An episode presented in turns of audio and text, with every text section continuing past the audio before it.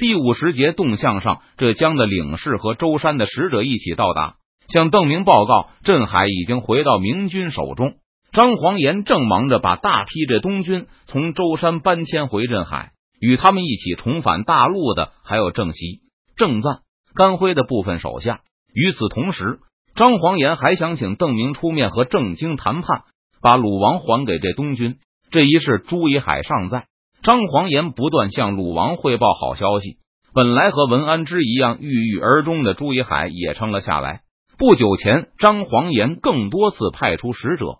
告诉鲁王，镇海即将回到明军手中，他马上就有机会再次踏上祖国的土地了。不过，郑经和他父亲一样，怀疑张黄岩想另立天子，所以迟疑着不肯交还鲁王。现在，张黄岩收留了郑袭一伙，和郑经的关系非常糟糕，所以就希望邓明出面来劝郑经放人。国姓爷若在，肯定是不会放鲁王去镇海呀。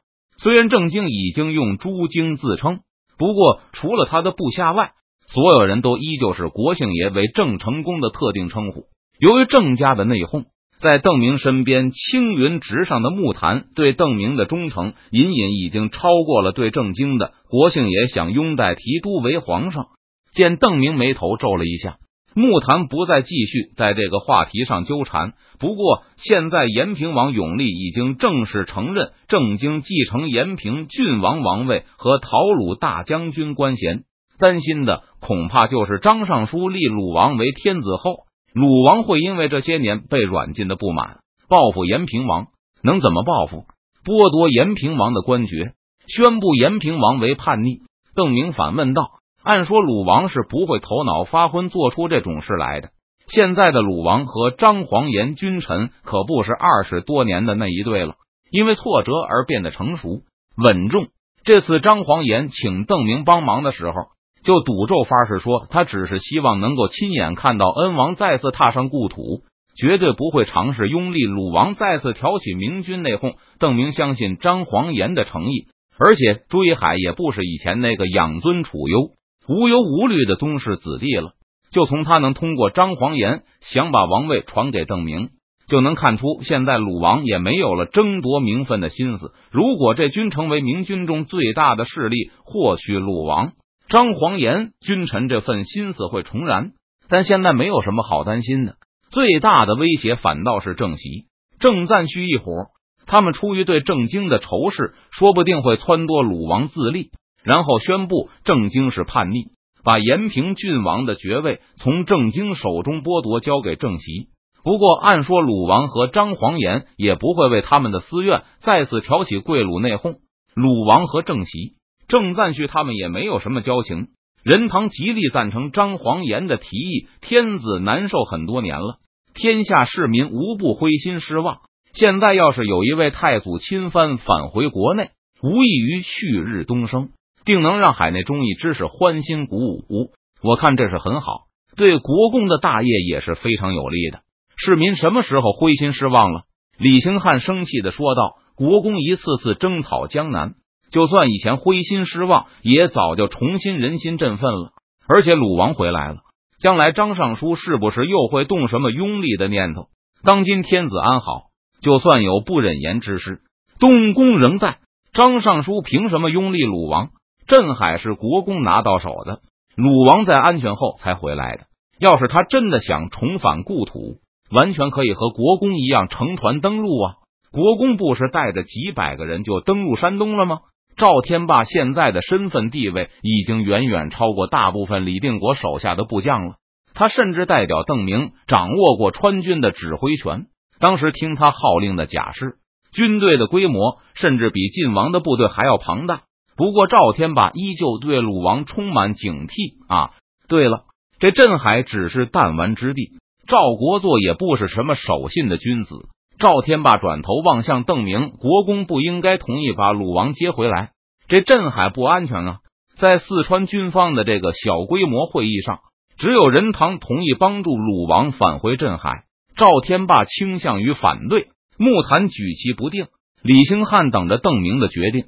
而周开荒一言不发，显得心不在焉，很可能正在琢磨中午的菜谱。这种涉及到大明宗室的事，周开荒从来都不怎么关心。不久前，王光兴也派来过一个密使到成都报告邓明东安郡王想到成都来生活时，周开荒才破例的说了一句：“这需要问问虎帅，还有南安侯郝瑶琪的意思。”邓明得到消息，今年东安郡王突然认定了自己就是楚王世子，他怀疑这里面也有巩玉的功劳。以前朱胜浪可能只是怀疑，很可能是巩玉在听到风声后推波助澜。而且东安郡王还听说成都的生活条件要比防县好很多，所以就希望搬到本家控制的地盘上去享福。我会写信给延平王的。邓明斟酌了一下，决定要帮张黄岩这个忙。如果一个人的愿望是返回祖国的话，我们没有什么道理去阻扰啊。当然，邓明为了保险起见，还是给张黄岩和郑熙他们去信，要他们保证不挑起事端。鲁王只能以亲王的身份老老实实的待在镇海，不要去尝试恢复监国地位。今天召集军方高级军官开会，第一个原因就是通过他们了解一下各派系对鲁王的看法。现在邓明只要问问这些部下，就能了解到全国各路明军对一件事的大致看法。而其次就是要和他们讨论吴三桂的新动向。对于邓明来说。鲁王的事情要比吴三桂的来信更重要，因为平西王距离邓明的活动范围非常远，而吴三桂是外敌。而鲁王问题如果处置不当，可能会引发内部矛盾。要说什么也不同意鲁王返回，张黄岩可能会心生不满，觉得邓明在提防崇明、舟山，也信不过张黄岩的保证。吴三桂又给杨阁老去信了，再次试探他是否可以反正。我觉得吴三桂是快忍不住了。按照时间推算，这封信大概是吴三桂在得知清廷中央军从淮阳战场退回徐州后写的。直到现在，吴三桂也搞不清杨在领导的御林军到底是怎么回事。所以，一个劲的写信给杨在，试图通过这条线搭上永历天子和马吉祥马首府。但没想到，他的去信统统被杨在转给了成都和昆明。李定国见信后，倒是要求杨在设法联络永历天子，询问天子就此事的意见。但是杨在却极力反对，称现在无论皇上下达任何圣旨，都无法确定是不是出于永历的本意。杨在还用永历几次发给白文选和邓明退兵敕令举例，这让李定国也无话可说。而白文选、马宝、贺九义他们也纷纷附和。认为皇上和首府的意思难以揣测，他们不好意思当着李定国的面说，根本靠不住。不过背地里都是这个看法。见大家态度如此一致，对皇上本来也有些心灰意冷的李定国也就没有坚持要让永历钱纲独断。他也承认很难说圣旨到底是永历还是莽白的意思。吴三桂再次重申他的要求，希望大明保证他的亲王地位，他希望也能和晋王。蜀王和孙可望一样获得一个一字王，这个要求上次吴三桂就说过了。而这次吴三桂和上次不同的是，他拿出了具体的报效办法。吴三桂表示，他愿意统帅大军进攻湖南，先和我还有奎东朱帅联手灭了张长庚，在取得湖南后，他就会把贵州交给晋王。吴三桂这是饿坏了吧？赵天霸从邓明的话中感觉到吴三桂对湖南的渴望。湖南盛产稻米，多半吴三桂现在满脑子想的就是粮食，是不是？他还建议五六月出兵。邓明把吴三桂的信往下看了看，点点头，没错。吴三桂建议我明年年初出击湖北，吸引张长庚的注意力于湖北，然后他以此为筹码，向清廷和张长庚要一笔协饷和军粮。等他拿到了这笔军粮后，就会在四月底。五月初反正，全军攻入湖南，然后和我们联合解决张长庚。嗯，五月去湖南正好，不会影响湖南的耕种。等吃完了他骗来的助饷后，也该秋收了。吴三桂果然打得好算盘，而且吴三桂肯定认为和我们一起解决张长庚更容易。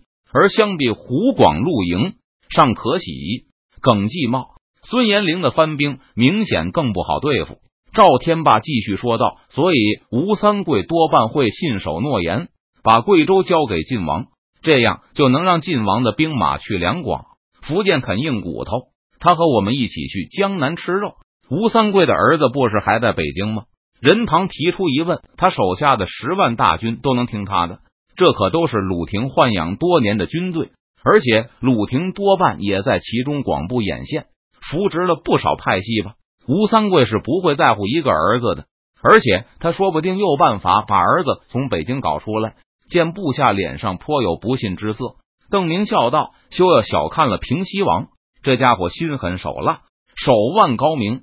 他在贵州一忍好几年，我估计他已经把鲁廷安置在他军队中的钉子都拔光了，人心也都安抚好了。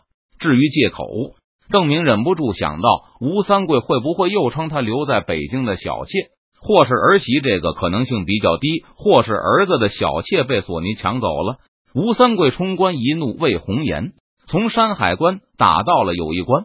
这次再冲关一怒，又从友谊关打回山海关去。